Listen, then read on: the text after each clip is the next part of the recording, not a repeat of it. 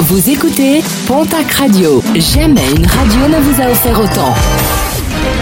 L'information locale à 9h, c'est sur Pontac Radio. Bonjour Jean-Marc Courage Sénac.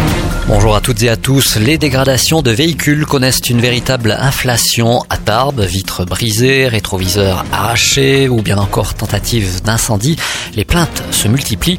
Plusieurs secteurs sont concernés, notamment celui de la rue Massé, ainsi que dans le quartier de Lormeau. Il est recommandé de ne laisser aucun objet dans votre véhicule pouvant susciter l'intérêt des voleurs.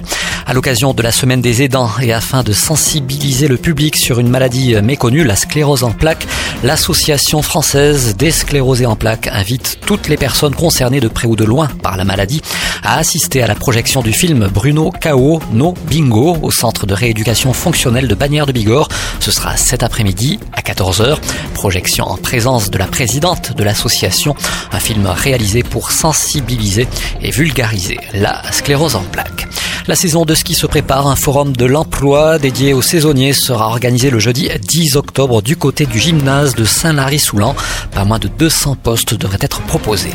Une annonce emploi. Enedis recrute deux techniciens d'intervention à Pau et à Argelès-Gazost.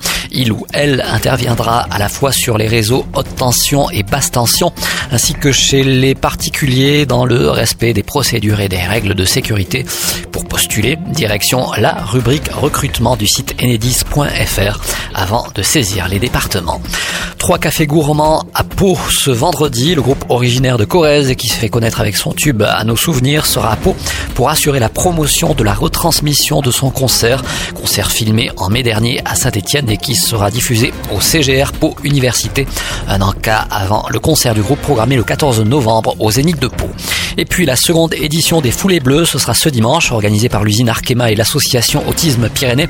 Elle s'élancera à 9h30 de l'usine pour un parcours de 10 km. La participation est fixée à 10 euros, dont 6 euros iront directement à l'association.